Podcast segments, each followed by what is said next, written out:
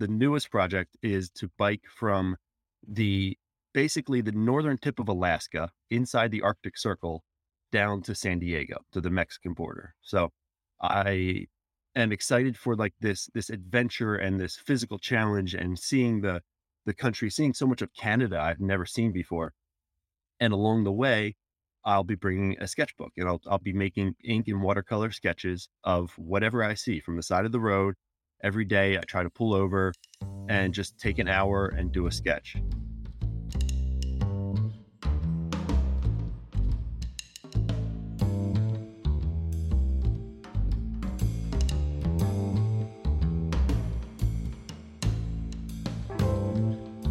Hello and welcome to the Sneaky Art Podcast. I'm your host, Nishant Jain. This is a show where I have conversations with artists who draw or paint their environment from observation. Past guests include oil painters, pen and ink sketch artists, YouTubers, TikTokers, travel artists, sketch journalists, cartoonists, architects, all the different kinds of people that represent their world in different creative ways. My guest today left a career in architecture to become an artist, and left his home to cycle across the US and live in a van.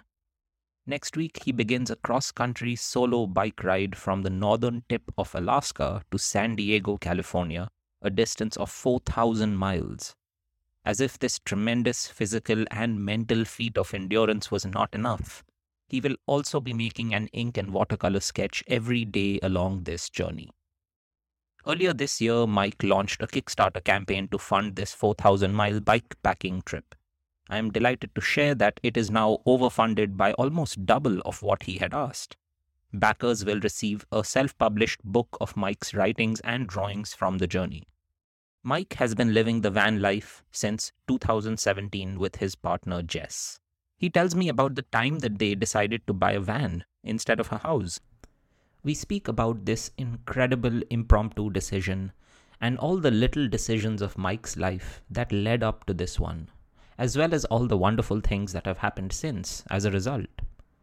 Mike says that they don't live so much in the van as they live around the van. We speak about this deep relationship with the great American outdoors, moving from place to place with the seasons, and the extraordinary support of the van life community. We discuss what it means for Mike to cut down on life's material possessions and to slow down in this way to appreciate his world, both as a person as well as an artist. I learned so many things from this conversation, and I left it with the thought that in this balance between means and ends, sometimes we tend to forget that life itself is all means and no end.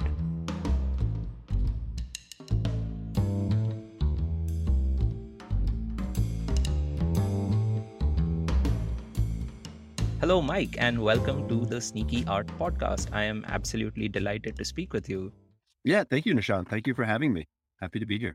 Mike, I've been looking at the kind of things you do, and all of your story is quite fascinating, and we're going to go into it in all kinds of different ways, but not in a straight line, hopefully, because that's the least amount of fun. Why don't we start with this Kickstarter that you've just launched and it's already overfunded. Tell me about it. Tell me about your goal and tell me about how you designed the Kickstarter around it.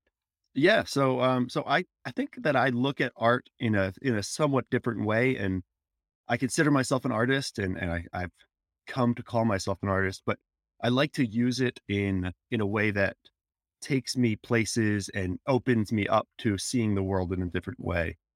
And so one of the things that I really enjoy doing the most is biking. So I really love to get out and bike, especially long distances. And so the longer story is that it was a lifelong dream of mine, a childhood dream, to bike across the United States. And the summer after I graduated college, I said, I'm going to do it. And I set out, and I had my whole bag. I had everything packed. Everything was on the bike. And I set off, and I went 3 days and I quit. And it was such a huge disappointment. I was so just frustrated and disappointed. But that was back in 2007. And then so 2020 came around. I had another opportunity to do it. And so I did it during the pandemic. I said, you know what, it's now or never. I've got the time, I've got the opportunity to do it. And I biked from New Jersey to California in 2020.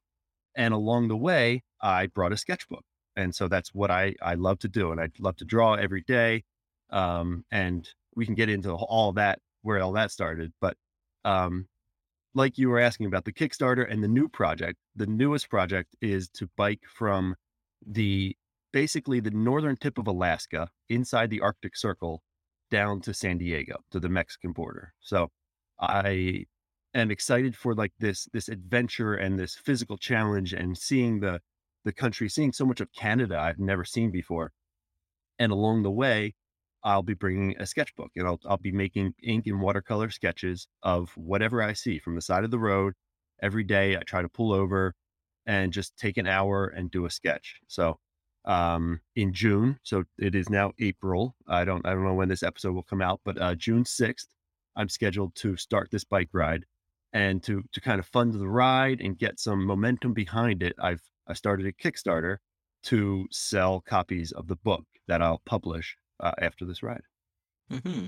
And give me a sense of this distance. Like, you know, when we say Alaska to Mexico, it sounds like a lot, but like realistically, what are some ways to, you know, for people who are not particularly outdoorsy or who haven't even biked, you know, the notion of traveling from one, like, so this is something I think about, like how now if I travel 10,000 kilometers and mm-hmm. usually that would be taking a flight.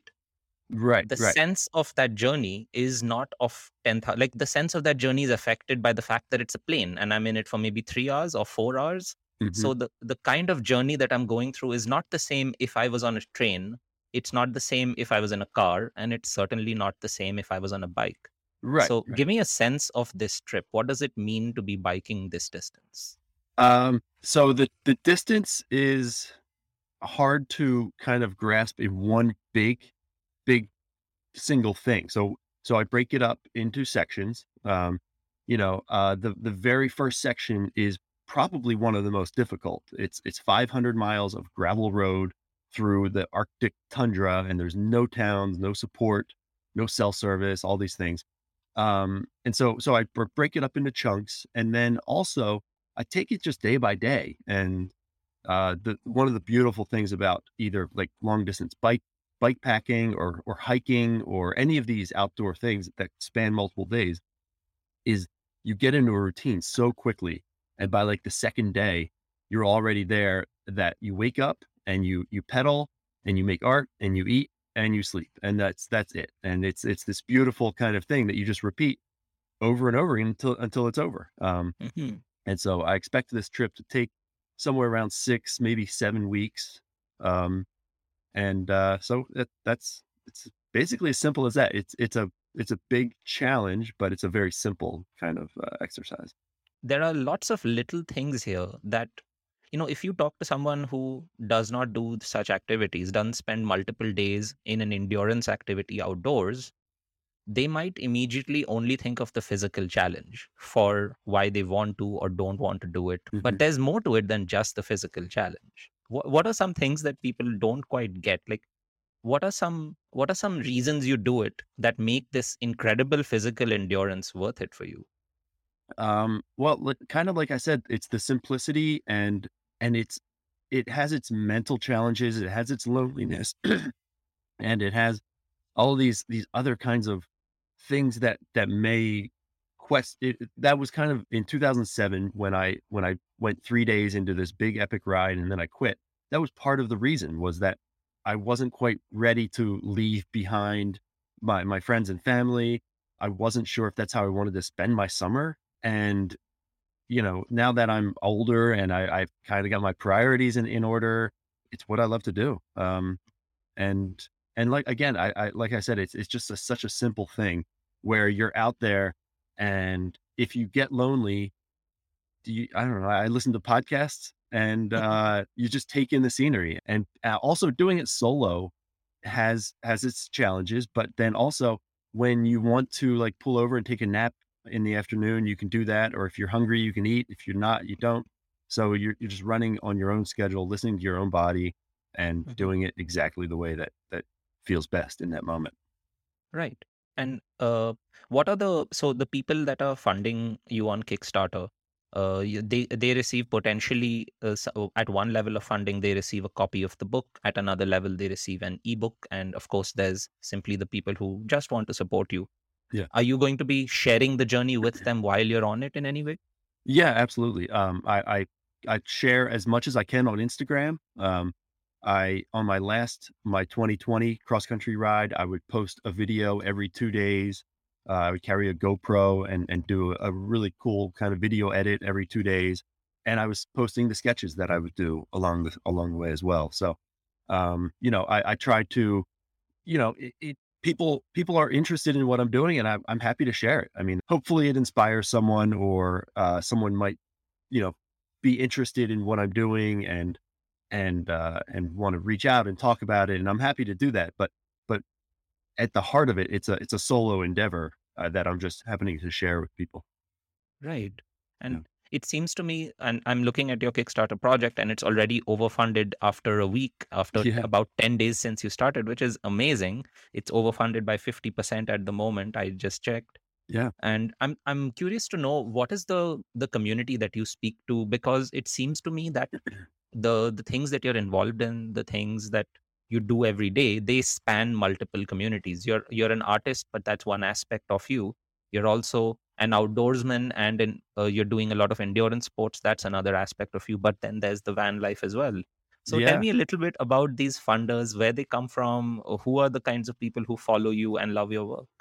Like you said, it's been a crazy couple of years where I've spanned multiple communities and multiple groups of people and friends, and they don't always kind of connect. It's hard to sometimes connect the dots, but we have such a strong, my wife and I is who I'm referring to. We have such a strong community in different aspects. So we have this van life community that we've been a part of for probably 5 years now. And there's such a really cool community on the road of other people living in vans, traveling the country.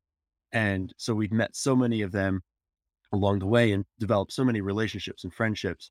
So that's one little part of it.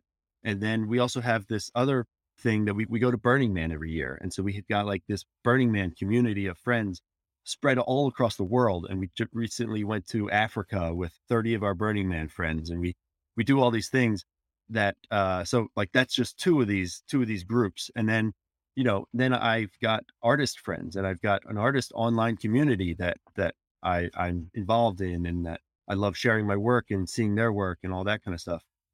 And then there's the bike, the bike community, and the endurance and the sports. And so it's all these different things that I think if you can put your foot into as many pools as possible, it just enriches your life in so many different ways. And we've been so fortunate to have so many different opportunities to meet new groups and new circles. So true. And I wonder about the book at the end of it. Does it also sort of cater to these different communities, or does it sort of fulfill these different aspects of you? Does it speak to these different things that you enjoy?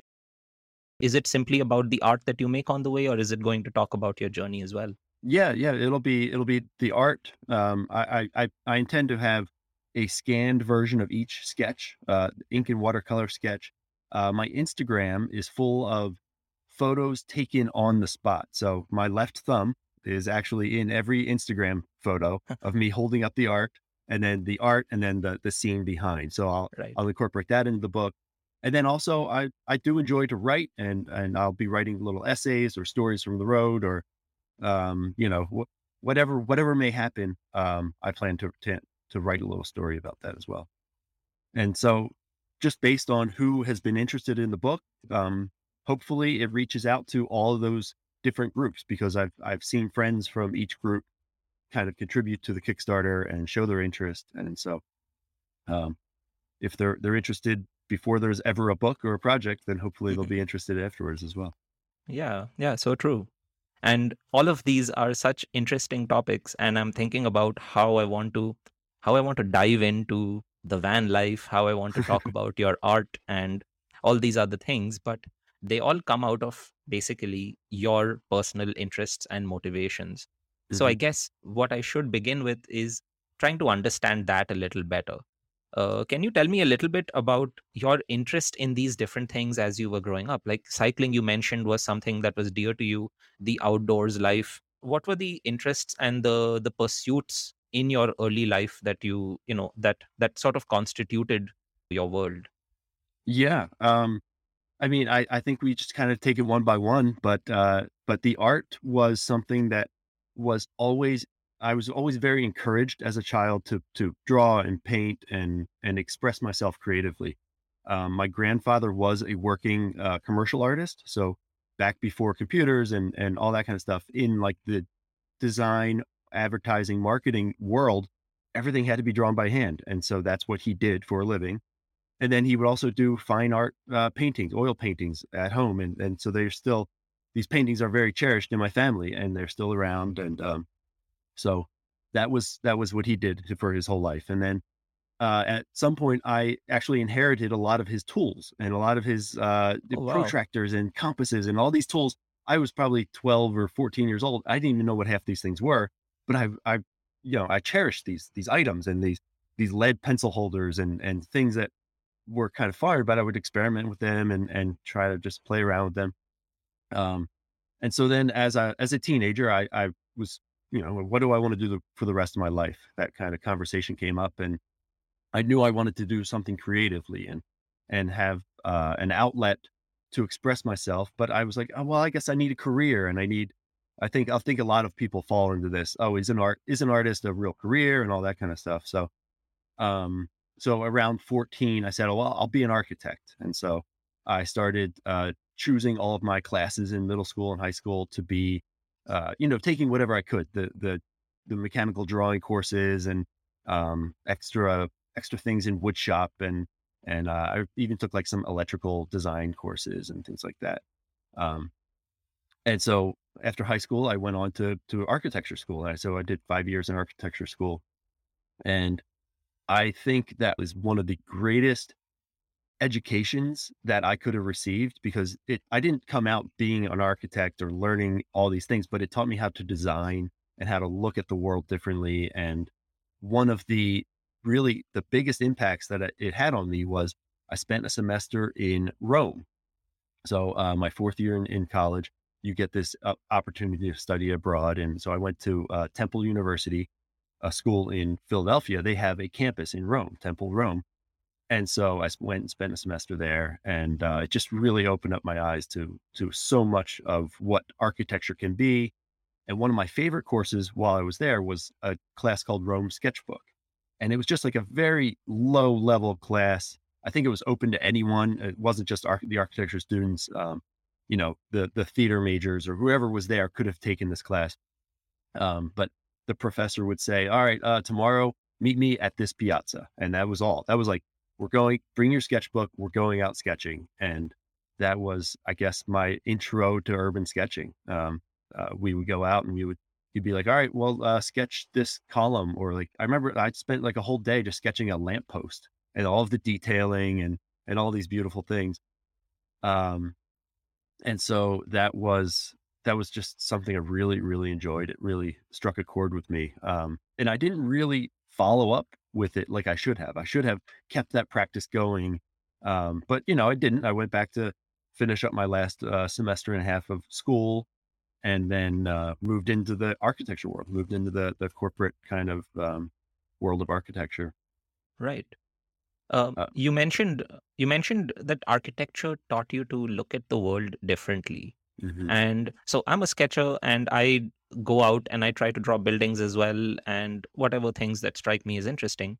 But I always wonder about people who have education in these things and what is the way that what are some of these things that they see underneath the surface maybe that mm-hmm. I don't formally appreciate. So I'm curious about this. What are some of the ways that architecture taught you to see the world in a better or a different light? Yeah, I think that no matter who you are, you probably see the world. Like everyone sees the world differently. I love the idea that, you know, a painter will see the way two colors interact with each other, or,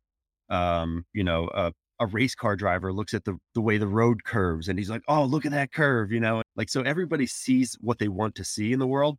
And so as an architect, I think I see scale and proportion and especially perspective. I remember even as a kid drawing, like, perspective was this magic key that I unlocked at a certain age. And I was able to draw in perspective, and it just was like an epiphany, really.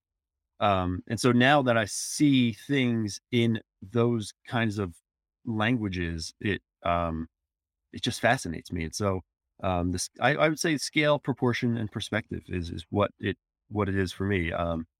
You know, I never really took any proper art classes. So like color is something I've just kind of been self-taught, just kind of experiment with color, texture, and like even like the way I don't know. And then like mark making was something I obviously learned in architecture school. And that's something I try to practice with my art.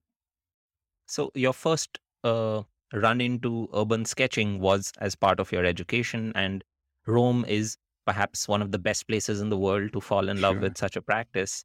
How did you mentioned then that it's again did drop out of your life as you went on to work as an architect. So tell me about the rediscovery. How did it once again enter your life? What was the phase that you were in? What was the frame of mind, and how did sketching come back to you? It was, so I was living, I went to school in Philadelphia, and then I moved to Baltimore, and I was working at an architecture firm for a couple of years. And I found that I was doing, as an entry-level junior assistant architect, I was doing things like parking garages and mall bathrooms and, you know, specking what kind of toilet paper holder should go on the wall, that kind of stuff. And it was not really the fulfilling dream that every 14-year-old has. And so, but it was a good job. And, you know, I was happy to be doing it, but I felt that at the same time, I was kind of losing touch with the reasons I got into that profession.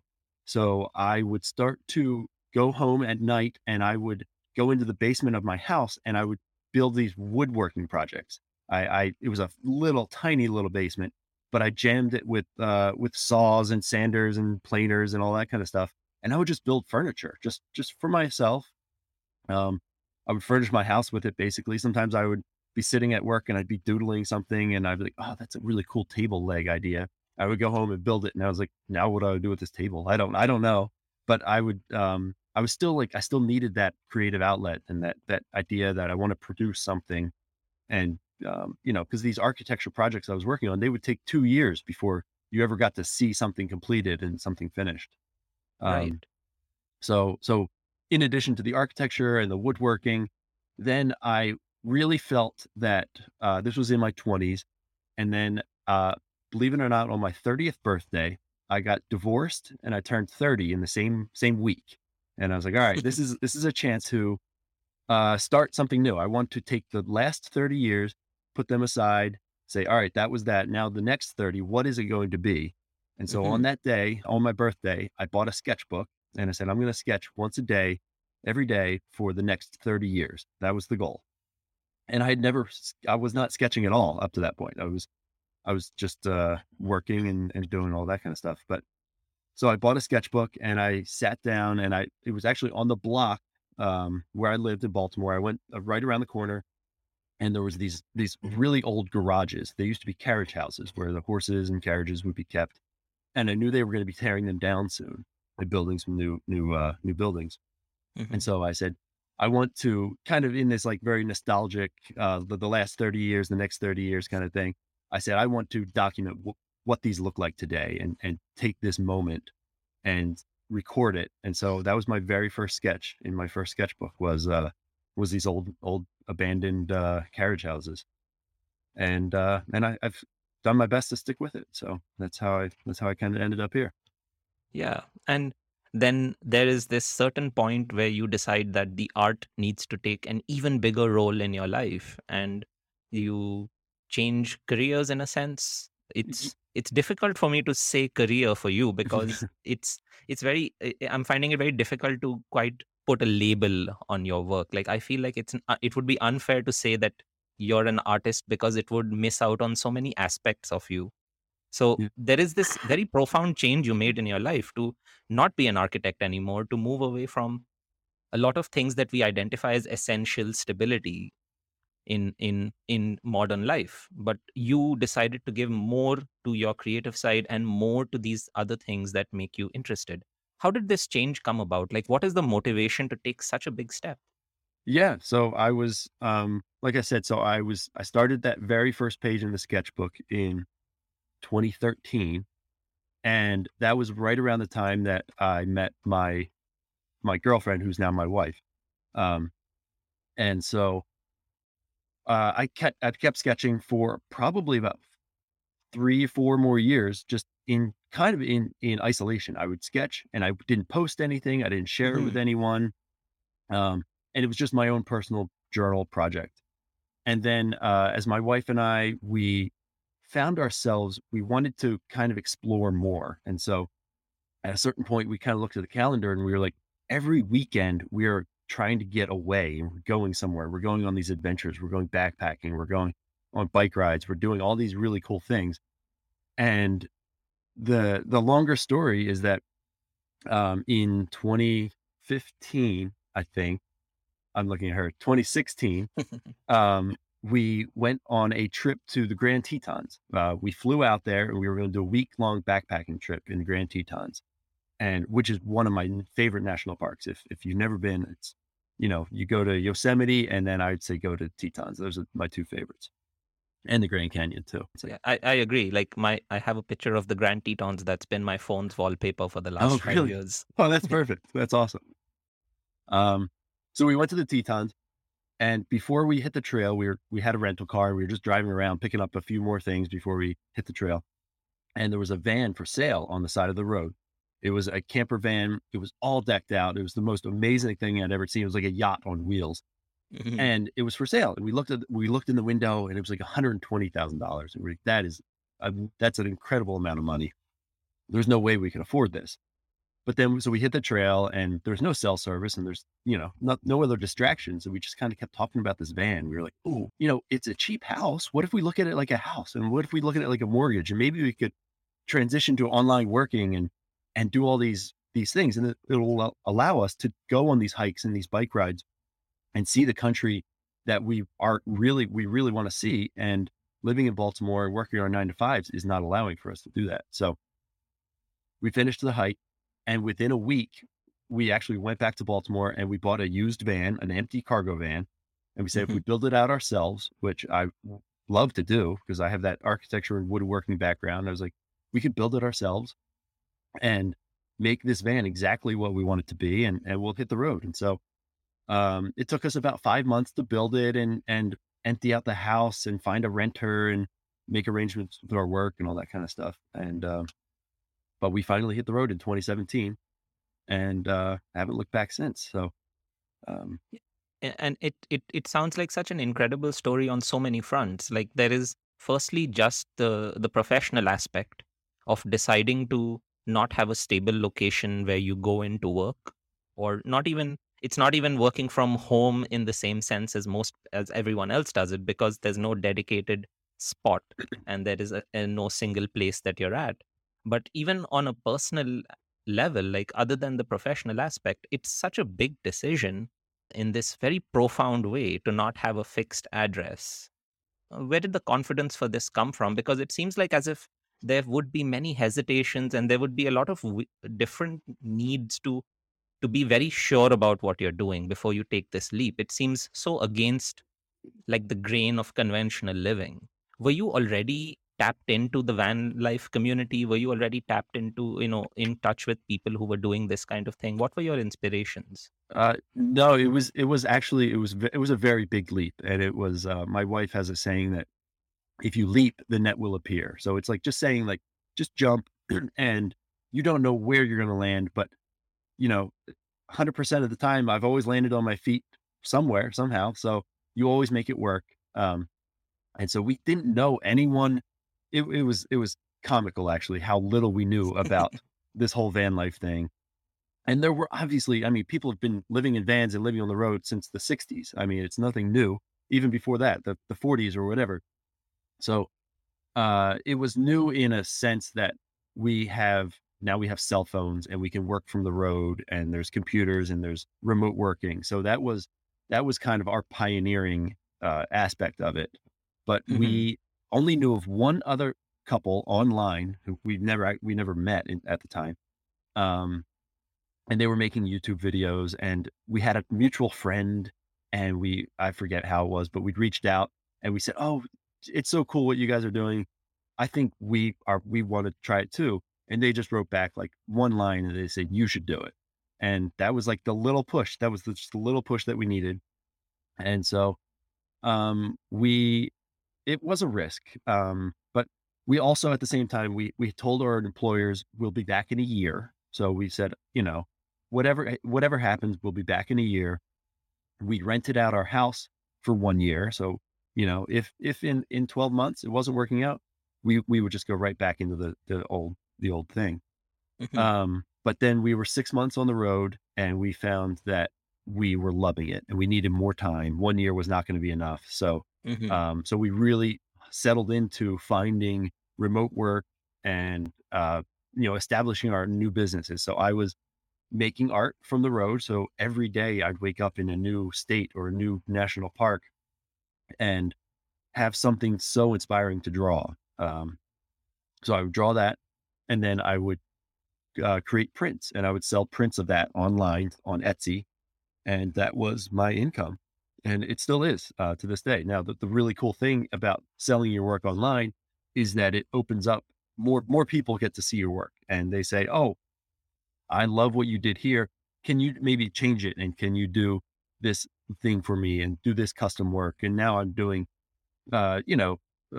house projects and, can you draw my house? Can you draw my dog? Can you draw my family? All that kind of stuff.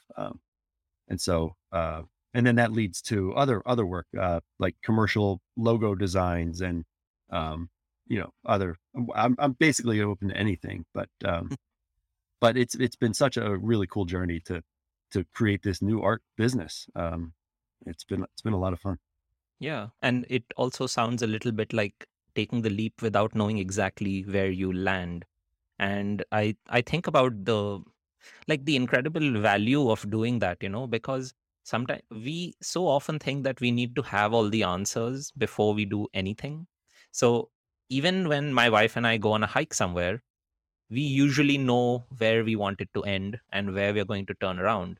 And a couple of times I'll just think about how that's so unnatural to have all this information. It's great that, you have all this information about every hike, that even the exact elevation involved, how difficult it's going to be. There's like a scale to tell you whether you should do this, or if you don't feel comfortable doing it, avoid these hikes. Right. And I wonder, so it leads to more people hiking, and it leads to more people spending time outdoors, which is the positive. But I wonder at the negative also about having too much information about how things are going to go down. And it seems to me that a lot of your life is designed around not having or not bothering with that extra information. Yeah, it's a new strength, I guess, I've developed in knowing or not knowing what the future is, and just having a little bit of confidence that you can kind of shape it in the way you want.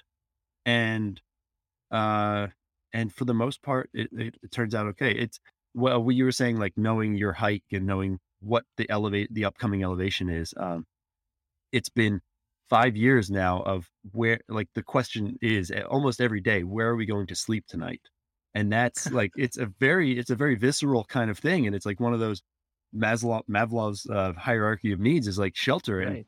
And so we know we'll be in the van, but we don't know where it's going to be. And so it's definitely a kind of you need to shift your mindset a little bit, just to say that, we have the van and the roof doesn't leak, and we just got to find somewhere to park it tonight.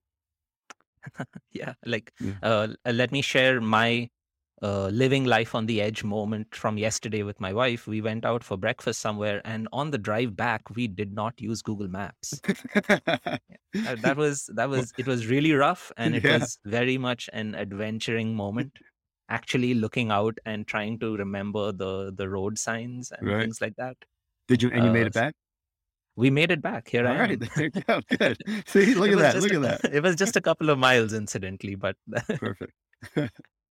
But I'm also now you just mentioned Maslow's hierarchy of needs, and that's exactly how I'm thinking about not only this decision around your life, but also so many micro decisions around. So what I was thinking around the physical endurance part of being on a cross-country cycling trip.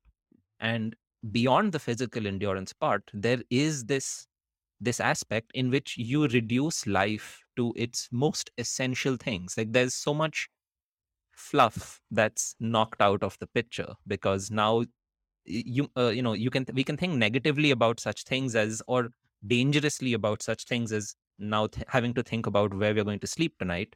But the positive is that it sort of sets everything into perspective about what is important and what is really quite frivolous.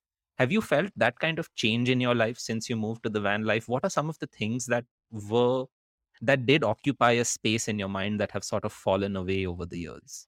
Yeah, absolutely. And it's more about, I mean, it does occupy space in my mind, but more importantly, it occupied time in my day. Living in a house, it was always about maintaining the house, taking out the trash, taking care of the pets, vacuuming and cleaning and all these things. But now we've kind of taken it down to, in a van anyway, oh, if the van's dirty, it'll take us 3 minutes to clean it up and sweep it out. And so that just leaves you with so much more time to do other things. And obviously we do fill our days with things, everybody is busy. There's nobody.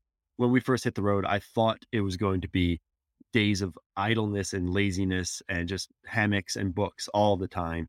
And that's not true. There will always be things that are filling your day, but as long as we're now filling it with the things that we care about is what has been the biggest difference. Right. Describe a typical day for me. What does it? What are some of the things it involves? And I'm just curious about some things that don't occur to people like me who don't know anything about the van life. Sure. Yeah. Well, I definitely do think it's changed over time. In the very first year, we were pedal to the metal everywhere we went. And I think we crossed the country like 3 times in the first year. And we were checking off national parks every week. And we would just drive through the night to get to the next spot. And we were always going. And it was amazing. And we were getting out on these hikes and we were doing these activities and we were paddleboarding and biking and doing all these amazing things.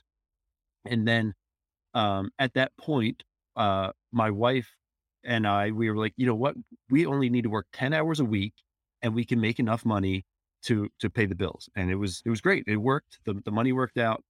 And then at a certain point, we're like, well, if we're working 10 hours a week, if we work 20 hours a week, we can double our money and then we can like live more comfortably and all these things. And so in year 2 and 3, we started to work a little more and we settled down and we found that we could catch our breath a little bit. We would maybe stay 2 nights in one place instead of just 1 night. And so then now we're at a point where we're basically working 30, 40 hours a week from the van. And we still get to have these beautiful views and go to all these cool places and kind of move with the seasons and find the weather that fits us perfectly. But so that's where we are right now. And, so the typical day is that we wake up, making the bed is kind of like a joint effort because it takes 2 of us nobody can be in bed. You have to put the bed away. And then I typically give my wife a little space in the morning. She likes to wake up slowly and have her coffee. And so I'll go out on a little walk or something like that. And then if we're somewhere cool, I love to take my bike out. We keep the bikes under the bed in the van. Take the bike out and go for a sketch. And I'll be like, hey, I'll be back in an hour. Maybe I found a cool spot on the map or there's something downtown I want to sketch. And so I'll just bring my sketchbook and a stool and I'll go out for about an hour and check that out. And then we come back and we have lunch. And then the afternoon, maybe I'll be running some prints. So for the Etsy shop, I get a couple orders a week. And I go to post office all over the country. It's been a really kind of cool insight into a little town America to check out every post office. And then I I'll print. I have a printer in the van. I print, and I have all my packaging, all my envelopes and all that kind of stuff. Drop them off at the post office. And then the evening is dinner, and maybe we'll hang out with some friends or do something like that. I saw this interview of yours in which you said that you're not so much living in the van as, and I'm paraphrasing, but living around the van and the things that it allows you to do.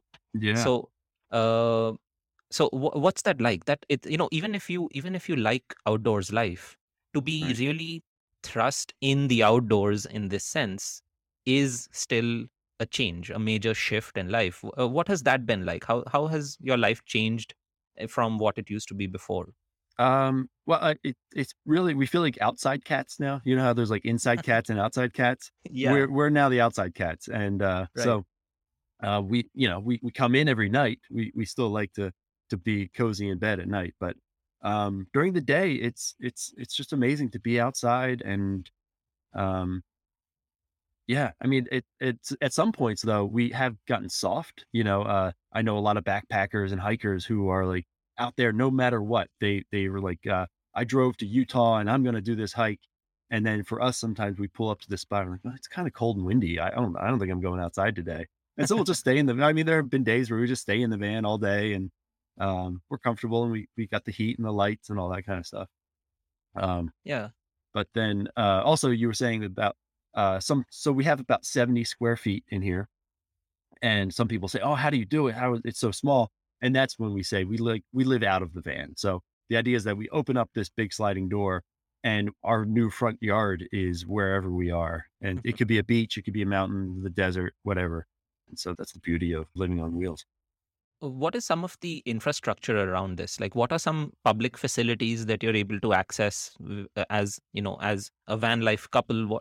Have they improved over the years? And what are some things that you lean on? Yeah. So you're in Canada, right? Yeah. Yeah. So I'm sure that in Canada, there are public lands. Here in the US, it's the Department of, what is it? The BLM, Bureau of Land Management. And so, so many areas in the West, especially like Nevada and Arizona, parts of California, it's just public lands, and it's encouraged for people to go use it. And you can camp for up to like 2 weeks for free. Just make sure you take care of the place. And so that is one of the biggest resources for van lifers. And then, so we take advantage of that. And actually at the same time, I'll give my wife a little promo, but she has started a company called Sēkr, and it's an app, an online app that helps people find campsites and resources on the road. And so it's a map-based app, and you open it up and it says, oh, here are 20 camping options around you. And then also you can open it up and it'll say, oh, and there's 5 other van lifers nearby, and you can send them a message, and you can connect, and you can create this community on the road. So, honestly, doing van life today with technology is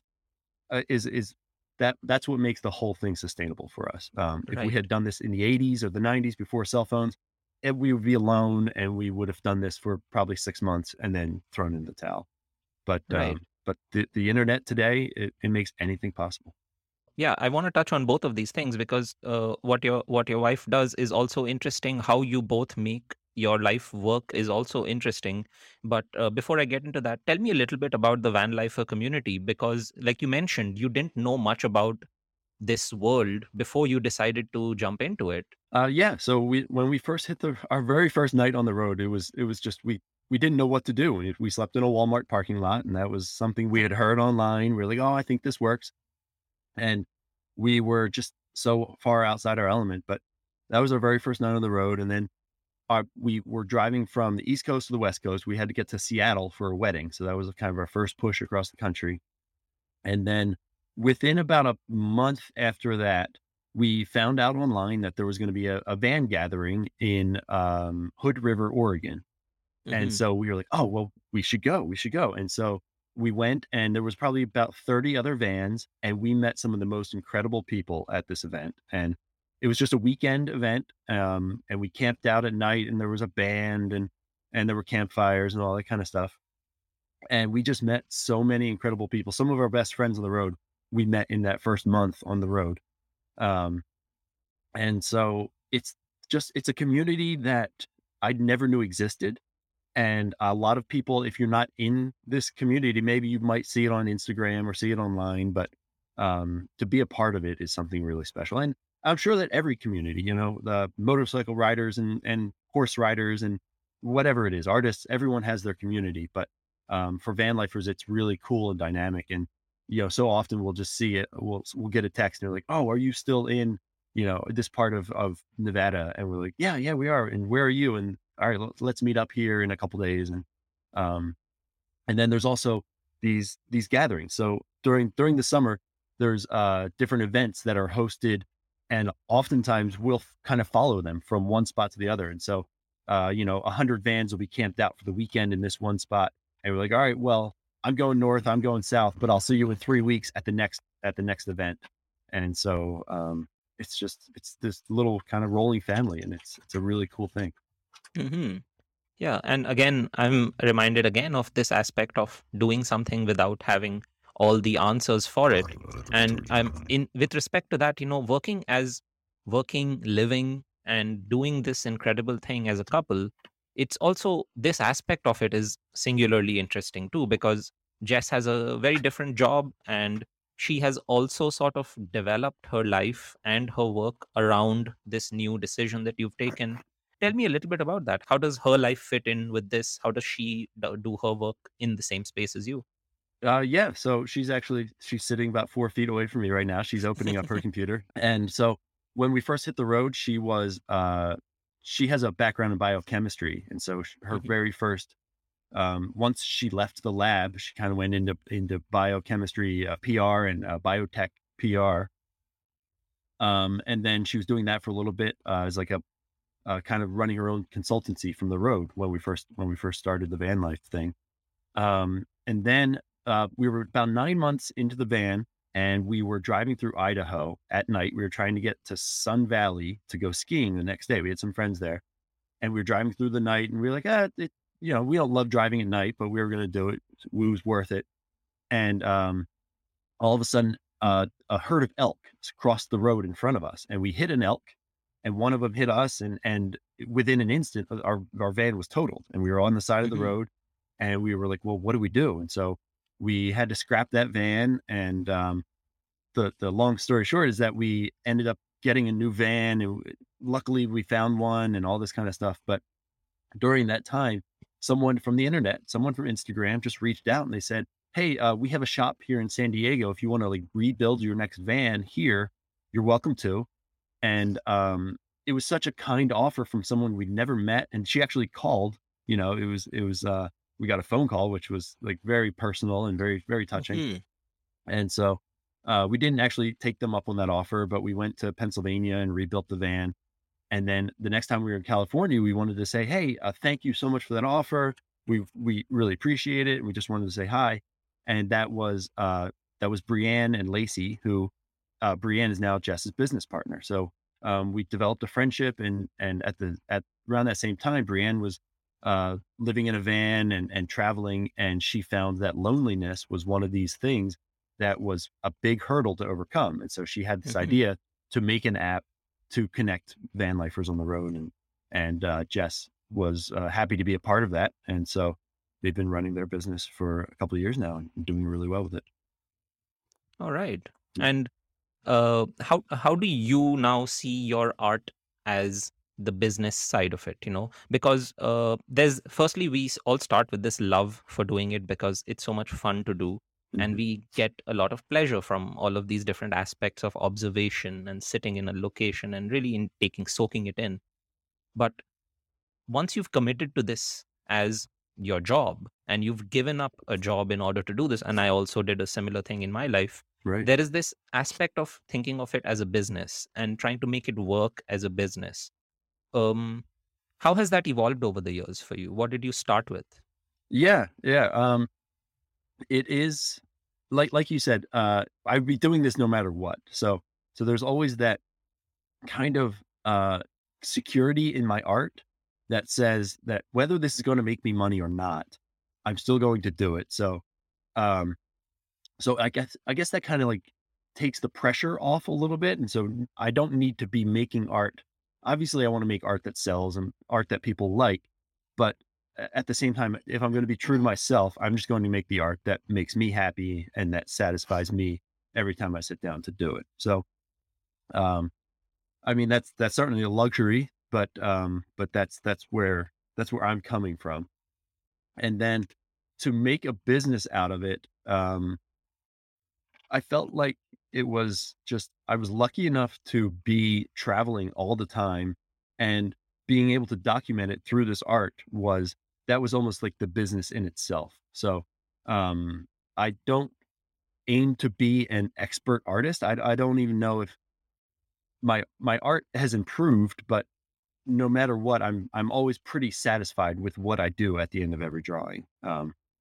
And it's, you know, there's always room for improvement, and I obviously I can always find a flaw in each piece, but the idea is just to capture that moment and get it down on paper and then share it with the world. And someone out there is going to connect with it, I think. What I'm really blown away by is keyword searches on online. If I put, 15 different keywords, and sometimes, like, honestly, one of my top sellers for a little while was an outhouse, and it was an outhouse. It was all crooked and falling over. And I was like, why are people buying this? And I think it's bathroom art. People need bathroom art, and they wanted something, and they connected with this one outhouse that I drew. And so making this into a business is just so satisfying. And so, makes me so happy, but, I don't even remember what the question was. Well, we'll keep circling around this. Tell me a little bit about the creation process. Now, you're living in such a downsized situation from most people in the world, and even as artists, like, even purely as an artist, to operate out of to have a small space for storage, to have a small cache of supplies is quite interesting. It's something I enforce on myself also.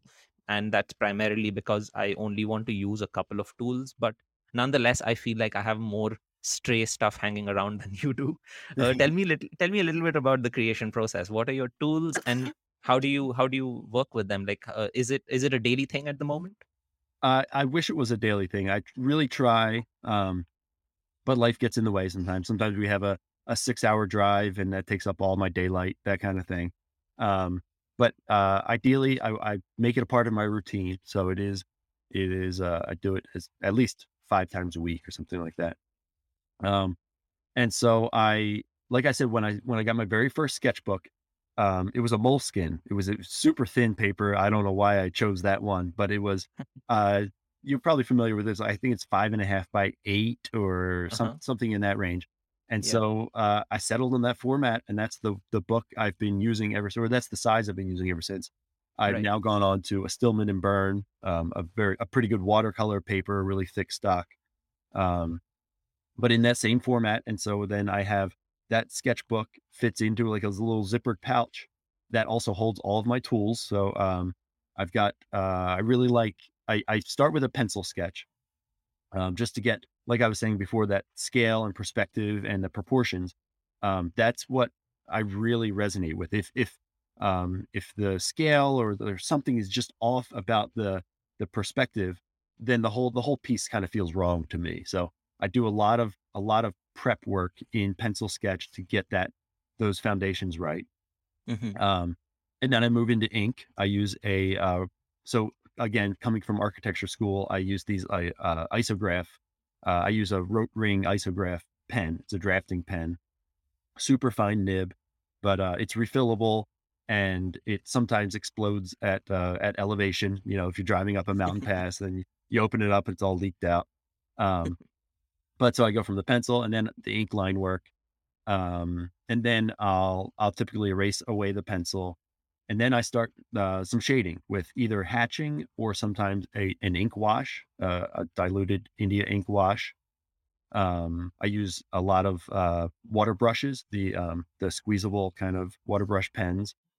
And then the final step is, if it needs color, I'll add color. So sometimes I don't really think, a white building on a on a kind of plain background really needs much color. But if the color will enhance the piece, I'll use color. I use Winsor Newton little watercolor kit, and it's a tiny little kit. I think it came as a 12 color palette, and I've actually subdivided that, and I've put like my own little dividers in there. So I think I have like 23 colors in there, and sometimes a couple extras hanging around.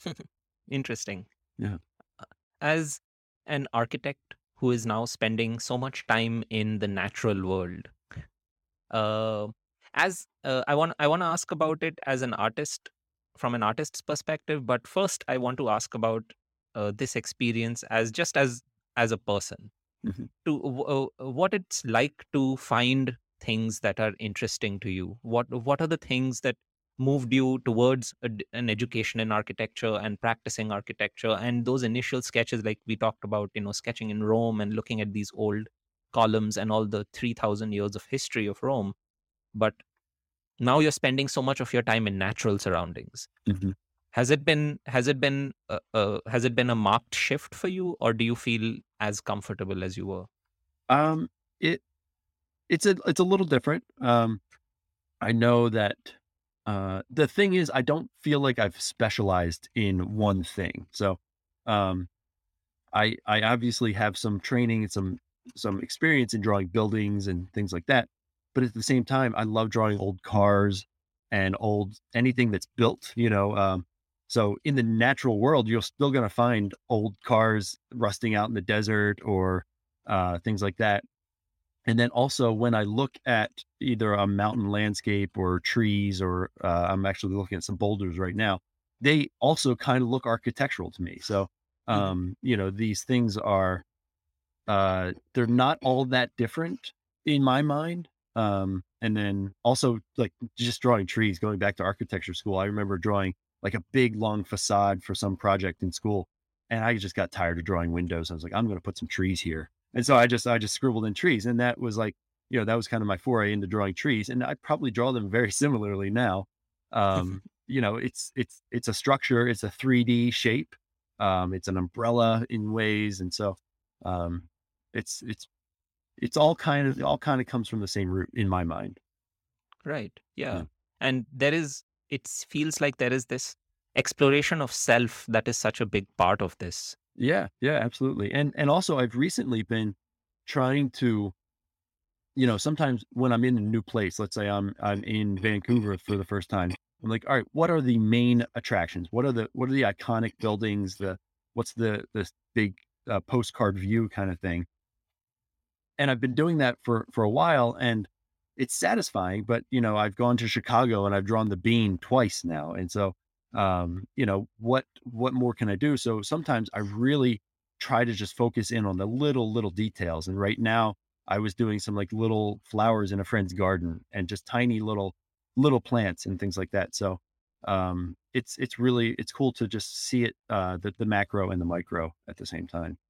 Mm-hmm.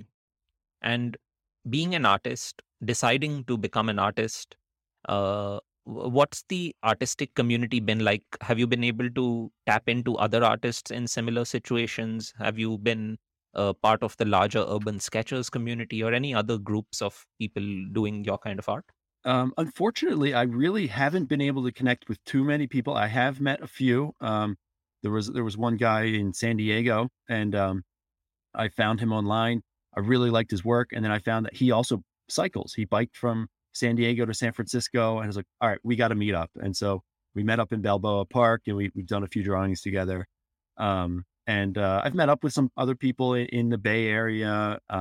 Whenever there's like an open call, hey, I'm going to be out sketching this and that. So, I've done some of that, but honestly, I think I moved too much and a little too fast to really like integrate myself into a community and find a cohesive group of people. But at the same time, I've gone to some van gatherings, and, people will be like, all right, 9 o'clock in the morning, we're going to be doing yoga. And then there's this, we're going to take a hike in the afternoon. And I'm like, all right, well, hey, if anyone's interested at 11 a.m., I'm going to go out and I'm going to sketch. So if you have if you have a sketchbook and a pen, come along. And it's really cool to just kind of do it with other people. And then, just kind of look over their shoulder and say, hey, have you thought about like doing this? And, you know, just giving a few tips and a few little pointers. I'm certainly not a teacher, but it's a lot of fun to kind of just even talk about art and talk about, the way people see things is very satisfying. So I love doing that as well. I was, this is just kind of a cool story. Recently, we went to Africa for New Year's this past year, and I was sitting in Lamu, which is this little island, off the coast of Kenya. And, I felt a little isolated, you know, I wasn't really speaking the language. I was kind of the only guy sitting on this pier, this downtown little dock area, sketching this really cool historic, old buildings. And a little kid came up to me, and we couldn't really talk very much, but he was watching what I was doing. He really liked it. And he was like, do you have any extra paper? And I was like, yeah, I do. And so I gave him a pen and paper, and he just started sketching with me. And, you know, it was really cool. We didn't really communicate much, but he was drawing and he was watching what I was doing. And then, I think he enjoyed it. I enjoyed it. And it was a lot of fun. Right. And, I just thought about how vacations might be a little upside down for you as compared to me, because now you're suddenly spending more time indoors. Is that true? Like, do you find a van to take you around on vacation, or do you finally book a hotel? Yeah, for vacations, we go hotel and sometimes we just say, hey, we're going to a resort.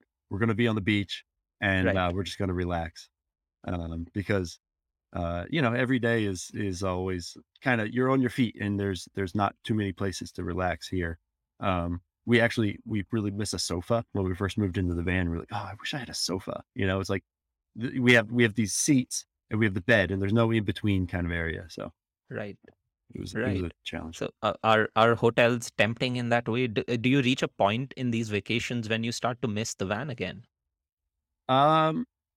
Yeah, there are. Yeah, I definitely think so, because we were kind of staying at a friend's house for a couple of weeks, and it felt really good to get back in the van. And that's where we are now.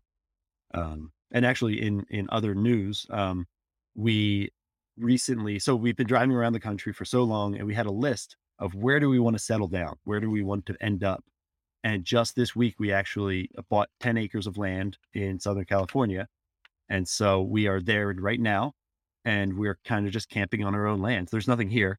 There's no water, no power, no buildings, but at least we're on our own little campground right now. So it's literally just land. It's just land. Yep. And, there were coyotes at the door the other night and all that kind of stuff. So it's been a lot of fun. What's the plan with this space? We would love to build, eventually. So, I'd never built a house. It takes a long time. I think there's a lot of processes involved. So right now we are thinking about just putting up some shade for the summer, maybe getting a shipping container to put some stuff into, but right now just kind of enjoy it and find that, this is what we've been yearning for a very long time. The sense of kind of belonging is one of the bigger challenges in van life. You always feel like you're kind of in borrowing space, or like you don't exactly belong somewhere. And so we finally found a solution for that. And, it's been really nice and satisfying. Yeah. Yeah. And it strikes me as how you went from being an architect to becoming a nomad, and now you're going to really be an architect when you build your own house. Yeah. And it's funny because every van lifer we talk to, almost across the board, they would say, oh yeah, I would love to get some land and settle down. It's, you know, nobody can do one thing forever. And so, every nomad kind of wants to have a space, I think. Yeah. Yeah. That's so true. I mean, my experience is nothing like your experience because it's nowhere as extreme, but I've been an immigrant for about 12 years. The last 12 years of my life, I've lived outside my country. I've lived in different cities and different countries around the world. And only recently, and it's like the comfort levels have been always good, but only recently I've started to feel that, you know, I need a place where I can stretch my legs metaphorically. Sure. I can feel that this is where I am for a while, because I've moved, like, I think every year or every 2 years I've moved to a different place. Wow. And now I feel that need, but you know, just from another house, one house to another house, not literally from a van to land. So nothing to compare really. But that's really cool. Yeah. So, so if you've been moving around so much, has that helped you create more art in different ways? Because I find that like a new setting, a new scenery is always so inspiring. Yeah, that's always true. I think it really helps because moving around every few years really forces so much change on you that everything becomes fresh. Even these very normal, ordinary things like a cafe or a street corner, because it's not your cafe and your street corner, it becomes different. Now, my life is very urban. I like cities and I like crowds. So it's the places I have moved around in have not always been urban. Like I moved to a small town in the middle of Wisconsin for 3 years. And that was the smallest town I've ever lived in. And it was quite interesting to grow up in India and then move to the middle of Wisconsin for a while. And while things were fresh, there was this need to sort of go into the depths of my own creative self to sort of find how do I find artistic inspiration here? Because I just moved from Chicago to Wisconsin. So I'd moved from a city which is very inspirational and full of incredible beauty in lots of, you know, architecture, the diversity, just the things happening. And suddenly I'd moved to a place which was not like that in any sense. So it was an interesting change, but it was also a challenge to now rediscover what is quote unquote worthy of art. Oh, yeah. And that's an aspect of your life that I also find interesting because, you know, people will think of van life and they will think of national parks and they'll think of the Rocky Mountains and the Grand Tetons and Yosemite and Yellowstone. But you don't literally vanish from one national park and appear in another. There right. are a lot of in-between spots that most people just drive past, but that's where you're stopping. Exactly. Yeah. So there is a lot of need, even in your life as an artist, to find something that is quote unquote worthy of art and therefore sort of redefine what is worthy of art. Yeah. And it is a challenge sometimes. I mean, there have been days where I'll take a bike ride and say, I'm going to go find something to sketch. And it might take an hour. You know, sometimes I'll even find like a cool vista and I'm like, well, this angle isn't quite right. And I'll move around to this side or the lighting isn't right. So there are challenges in that, definitely. And then I sometimes see that as almost a failure on my part because there is beauty no matter where you look at it or how you look at it. You just need to kind of find it.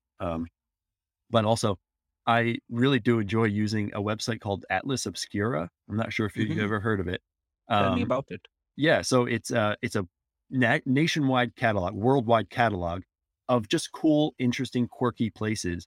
And it's a map and you can open it up and they print books too and that kind of stuff. But you say, all right, here I am in Wisconsin, and you drop a pin and it'll say, oh, there's like 13 little interesting things around you. And it might be like a quirky museum dedicated to Pez dispensers. And it might be, you know, something else, like the oldest windmill in Wisconsin or something like that, you know? And so, I'll open that website sometimes and I'll just say, oh well, yeah, I'll go sketch a windmill. That's pretty cool. That kind of stuff. Uh-huh. Yeah. Yeah, that's quite interesting. I didn't know about Atlas this Obscura. Website. Yeah. I'm going to make a note of this. Mm-hmm. Atlas Obscura, and I'll include a link for any listeners who might be interested, along with a link to Jess's app, Sēkr. Oh, absolutely, that'd be great. Which also sounds really interesting to me. So speaking of Sēkr, also, it's not just for van lifers. It used to be called the Van Life app, and they were like, well, that's too niche. So, you know, let's say you just want to go camping for the weekend, or you've got, you know, a tent, or you've got a truck camper, or you've got, you want to go car camping, whatever it is. It's open. Even I'll be using it on my bike ride from Alaska to California, because there's campsites along the way, and I'll be using it for that as well. Mm-hmm. Yeah. That's fascinating. I was actually curious to know if this was specifically for people who are committed van lifers, or if it can be used by people who are camping or hiking or things like that. So that's quite interesting. Actually. And then They also have Camp Share. It's a program they call Camp Share, where people will open up their private property. You know, let's say you have a little horse farm somewhere, and you've got like somewhere someone can put up a tent for the night. You can kind of rent that space, and sometimes it's free, sometimes it's paid, but they have that as well. All right. And so let's come back to this Kickstarter that you're about to get into now. Yeah. That do things change now that it's overfunded? Are you planning to do something around it? Are you still seeking more support from people, and what? Yeah, absolutely. You know, the more people, the more support is always welcome. Essentially, people are pre-ordering a book, so you know, I will be printing as many books as people order, and plus some extras. But the thing has been overfunded, which certainly helps. I mean, some of that money is going to go towards buying plane tickets and food and things like that along the way. But I'm certainly looking forward to the trip. It's going to be definitely a challenge. So I've done a cross country ride where I would hit like maybe 5 or 6 towns a day, and there was always a grocery store, and there was cell service and a bike shop if I needed it. And now this one is going to be far more remote. So I'm kind of up for that challenge, but, you know, I have to be aware of bears and weather and, who knows what. So it's going to be a little more adventure, and, hopefully the art is reflected in that. You know, I want the art to be adventurous and kind of on the edge a little bit. So that's where I'll be. What sounds really incredible to me about this process is, I mean, it's such a draining activity to do every day, because you're on the move every day, and even coming to a rest and coming to a stop means more work, because now you have to set up your camp and you have to be sure that you're in a safe spot. Like you mentioned, bears in the wilderness, Alaska, Canada, all of that is going to be full of such lovely guests. But then the art comes after that. So are you nervous about how you're going to make space for art after so much physical and mental endurance?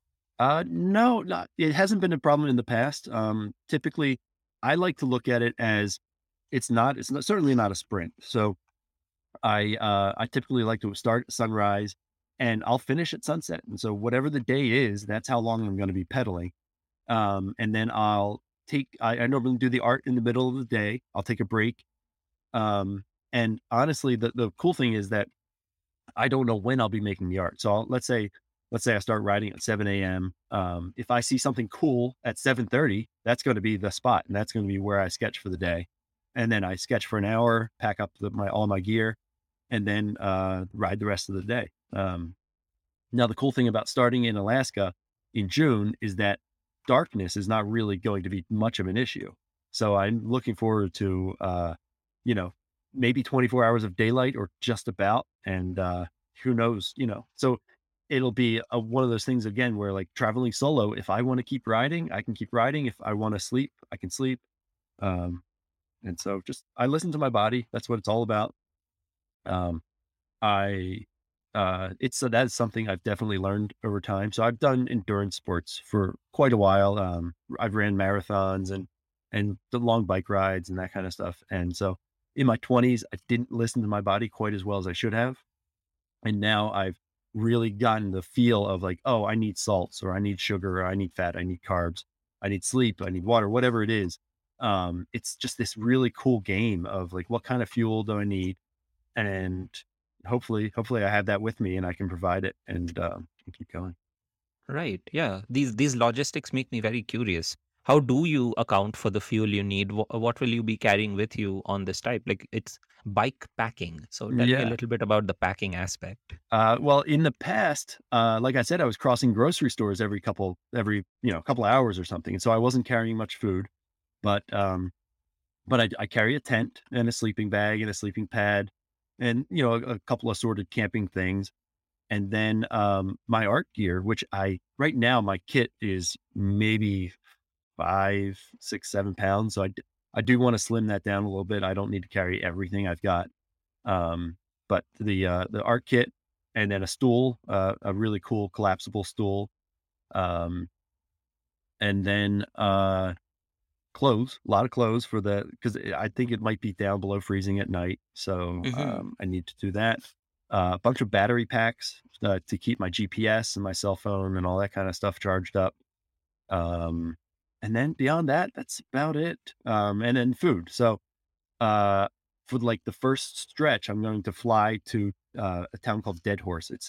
I feel like that these northern towns have very fitting names. Dead Horse. I imagine that a horse died there at one point. So I start in Dead Horse, and then the next town that I hit, not really that big of a town, is called Coldfoot. So someone got there and they had cold feet. So, so I need to basically pack about a week's worth of food from Dead Horse to Fairbanks. And so I'll be packing as many calories as I can into into a little space. I'll be carrying a bear canister, which is like a hard-sided plastic container that when I sleep, I will keep that like under a bush a couple 100 yards away, so that if a bear does come around and sniff it, they will find the food. They can't get to it, and then I will be at a safe distance away. But I won't be cooking, so I don't like to bring a stove for this kind of stuff. It's just too much weight and too many things. So a lot of protein bars and granola and peanut butter and tortillas. The funny thing is, so on my last bike ride, like I said, I would hit grocery stores as much as I could on the East Coast. So between Texas and where I started in New Jersey, there's quite a good number of grocery stores and decent towns, but West Texas and New Mexico and Arizona, they're kind of like food deserts. There's not a whole lot of options out there. So I was doing a lot of gas stations and fast food. And I really found that this is not good advice for other endurance athletes or anything like that. But Doritos, I found, are amazing. It's a perfect balance of carbs and fat and salt. And it was just all in one little package. I was like, oh, this is exactly what I needed at that moment. So it was Doritos, peanut M&Ms, and like a big gulp soda. Like I would just put down 1,000 calories worth of sugar. And it was amazing. So that's what kind of got me through Texas, New Mexico, and Arizona. Right. and it was cool. Yeah, and then sometimes I would like wake up in a little town, and as I was pulling out of town, I was like, oh, look at that. The donut shop is open. It's even before sunrise. And like, they were making fresh donuts. So I'd stop in and get 3 donuts and then be on my way. I feel like that decision becomes easier when you're burning thousands of calories every day. Oh, it's amazing. Yeah. Yeah. And then even at the end, I ended up 15 pounds lighter than when I started the ride. So, right. It's a really cool experiment on your body, really. And, is there a commitment to spending the entire time outdoors? Like you don't want to book a hotel at any point, or you don't want to sleep on a bed at any time during the ride? I'm not that foolish. So I'll do about 4 days of camping, ideally about 4 days of camping and then one night in a hotel. And then I also try to do about 1 day of rest per week.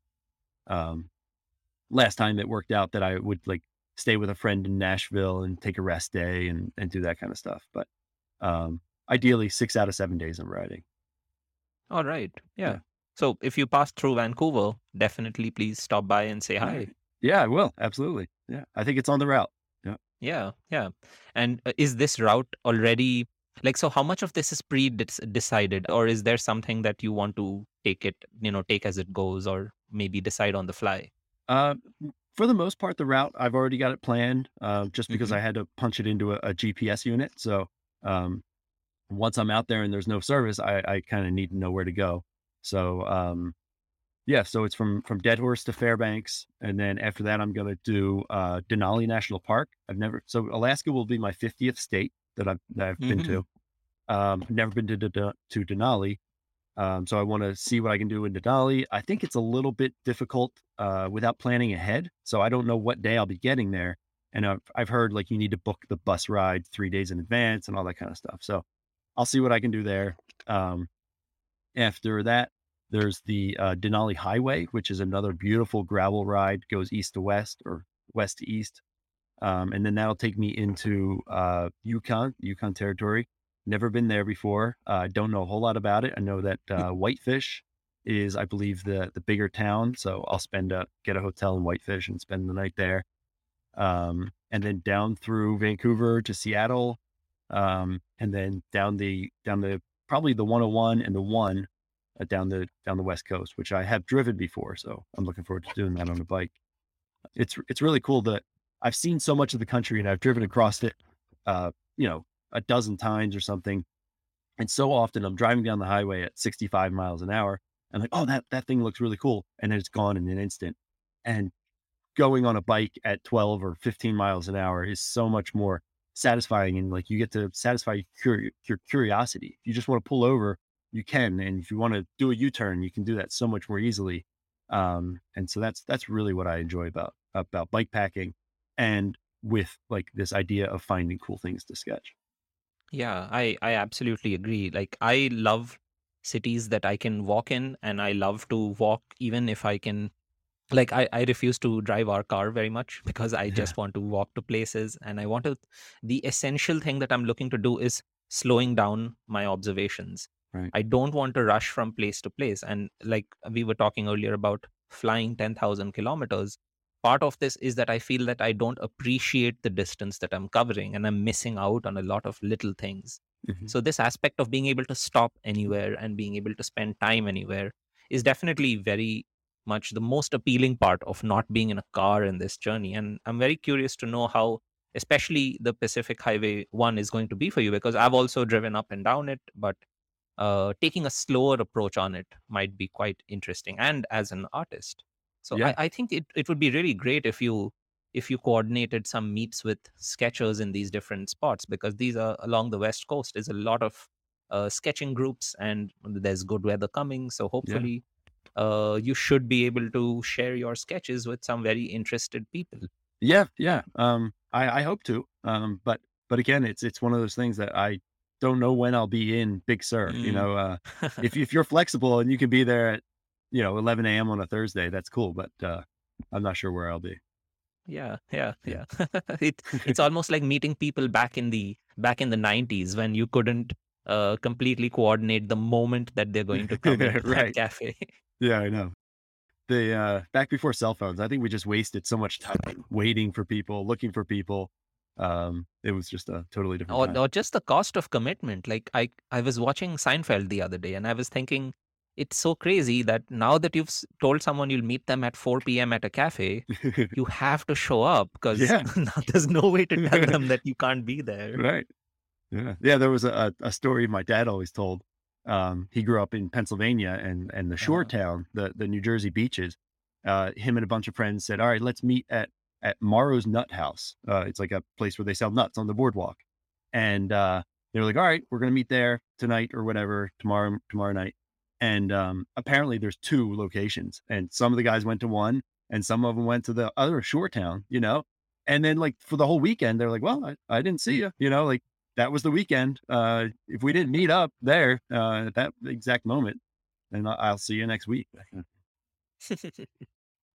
We don't have to go through that experience, but I wonder what we lose for what we gain, because I think like coming back to this central premise of doing things without knowing everything about it and not having everything chalked out, it's so enriching. It almost invites us to slow down. Like I think of when we're driving to a national park, sometimes we are driving to specific destinations because we already know what we want to see, because there are blogs, there is YouTube, there are all of these things to tell us, go here.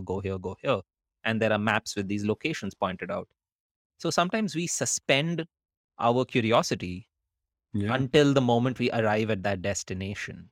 Right. And that feels so counterproductive because there is so much on the way, and it's not always just about the final location. It's really about the experience of it, which is sort of what resonates with me even about your art practice. You're often drawing things that you don't know how they'll turn out. They are things that you haven't seen before and things that you haven't considered to draw or paint before. Yeah, absolutely. I've really made it a point not to rip anything out of my sketchbook. And there's maybe 1 out of 100 that I don't share online. So I really try to just take every moment that I sit down. I try to commit and make the best art I can in that time and that space. Actually, this brings me to another question. Where do the sketchbooks go in your limited space? So you must have many by now. Yeah. I don't know if you have the same satisfaction, but seeing them.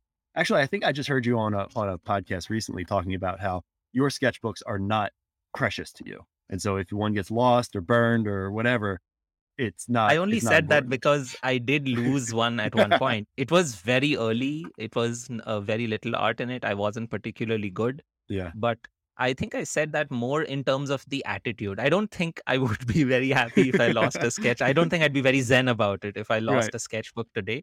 But I think it's more importantly, it's the attitude that if I do lose a sketchbook, I shouldn't feel like I should feel like everything I do is going to be better. Like the next day is always better. So if I lost a sketch, I'll make a better sketch today. True. And so I really do get a lot of satisfaction of watching my bookshelf grow. So, you know, it started out as like 3 sketchbooks, and now, I don't know, it might be over 2 feet, almost 3 feet long of sketchbooks all stacked up. And so for a long time from the road, I would, every 2 or 3 books I'd fill up, I would mail them back to my dad's house, and they would go up on my childhood bedroom, up on a bookshelf. And I felt like that was like the safest place, you know, the it's not going to get wet or burned down or anything like that. And now that we have bought some land out here, we have, you can see behind me right there, that's a little storage trailer. Mm-hmm. And so right now, everything we own is in that trailer, including all my sketchbooks. And right. So I do need to find a safe place for them. But I don't know. Until then, they're just going to sit in a waterproof box in that trailer. Yeah, that's so lovely. Mike, this has been a really nice conversation for me. And I'm so fascinated to learn about this completely other way of living, you know, like, I feel like there are so many things we take for granted in the way we live, and we don't question why this is so important in our lives. And I have asked myself some questions with respect to my career, with respect to the things that I'm going to spend every day doing, hence the switch to becoming an artist. I used to be an engineer before, the switch to becoming a writer, and now starting a podcast. But you've made changes in very fundamental things that I haven't considered. Do I want to live inside a home? How much time do I want to spend outdoors? Yeah. So I want to end this conversation on some kind of note that we could give out to people who perhaps need that push that you mentioned that someone gave you, like you reached out to another van lifer and they gave you the push to just do it, just move with it. What are some things, is there something you could share with our listeners right now for people who need a push in maybe other ways, in all kinds of different little ways? We just need a little bit of permission from someone who's done something to tell us that we can also do it. Yeah. I wish there was like some really cool phrase I could come up with and something you print on a t-shirt, but I think that just taking the risk is always worth it. You know, there will be failures and there will be challenges. And if you really want to kind of continue pushing that limit, you're going to find ways to get around those mountains and find where you want to be. Because even now, I don't know if this is exactly where I wanted to end up, but it's been amazing, you know, so you can't really predict. And I don't think that I say, oh, in 5 years, this is exactly the spot I wanted to be. But it has been rewarding and I've loved every minute of it. So if there's someone out there right now who is thinking about sketching or taking their art outside and doing more and exploring with it, then absolutely, you know, like the advice I got was just go and do it. You know, that's the thing that opens you up. So like if you start going outside and sketching, that might not be where you end up, you know? I thought that, you know, basically also like, look at it this way. A year ago, I never thought I'd be creating a book, you know, about biking from Alaska to Mexico. That was not something that was on my horizon. I didn't even consider it until maybe 6 months ago. And I said, all right, well, this is something I'm interested in. and maybe other people will be too. And then I got an incredible amount of support from Kickstarter. So I'm like, well, now, okay, there you go. I'm going to write a book. And so just stay open, say yes. And that's my best advice. Yeah. That's actually really wise, because I feel like we need to focus on the things that we do rather than the results that they will bring us. And more people could use simply doing things. And sometimes, we know what are the things we want to do, but we don't feel like we're allowed to do them because we need to have ideas about results. So again, thinking about Google Maps again, like I was just thinking about how Google Maps has reduced our world, because now we go from destination to destination and we don't look in between. But this conversation, learning about your life, learning about the decisions you've taken and the way that you're exploring this life, no label strictly defines you, because you're also evolving and you're taking new decisions based on what you see and what you feel and what you experience. And that's really the way to sort of travel through life, to bike back through life. Yeah, there you go. Perfect. Yeah.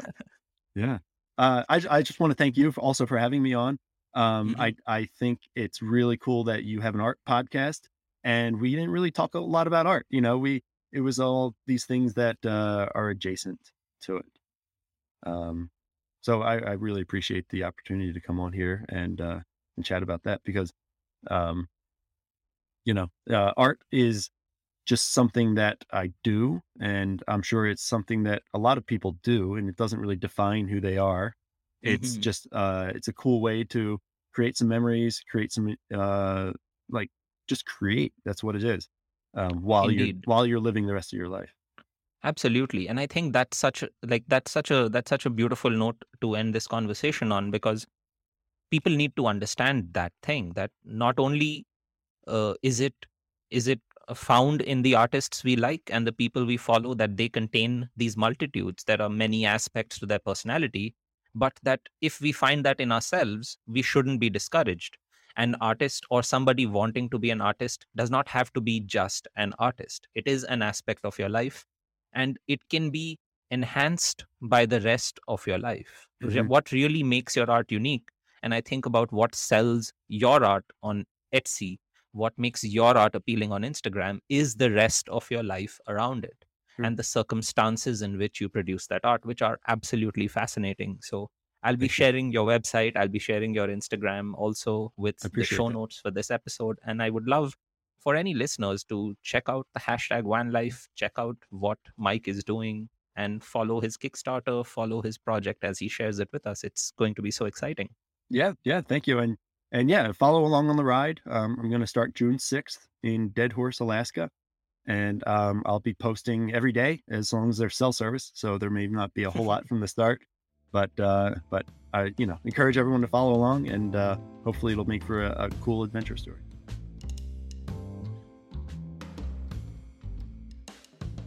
Thank you for listening. Follow Mike's journey on his Instagram page or visit his website. Links to both in the episode description. To support this show, buy me a coffee. That's it. It's very simple. To get more sneaky art in your life, sign up to my newsletter or become a Sneaky Art Insider for exclusive rewards, giveaways, and this inimitable satisfaction of supporting an independent podcast.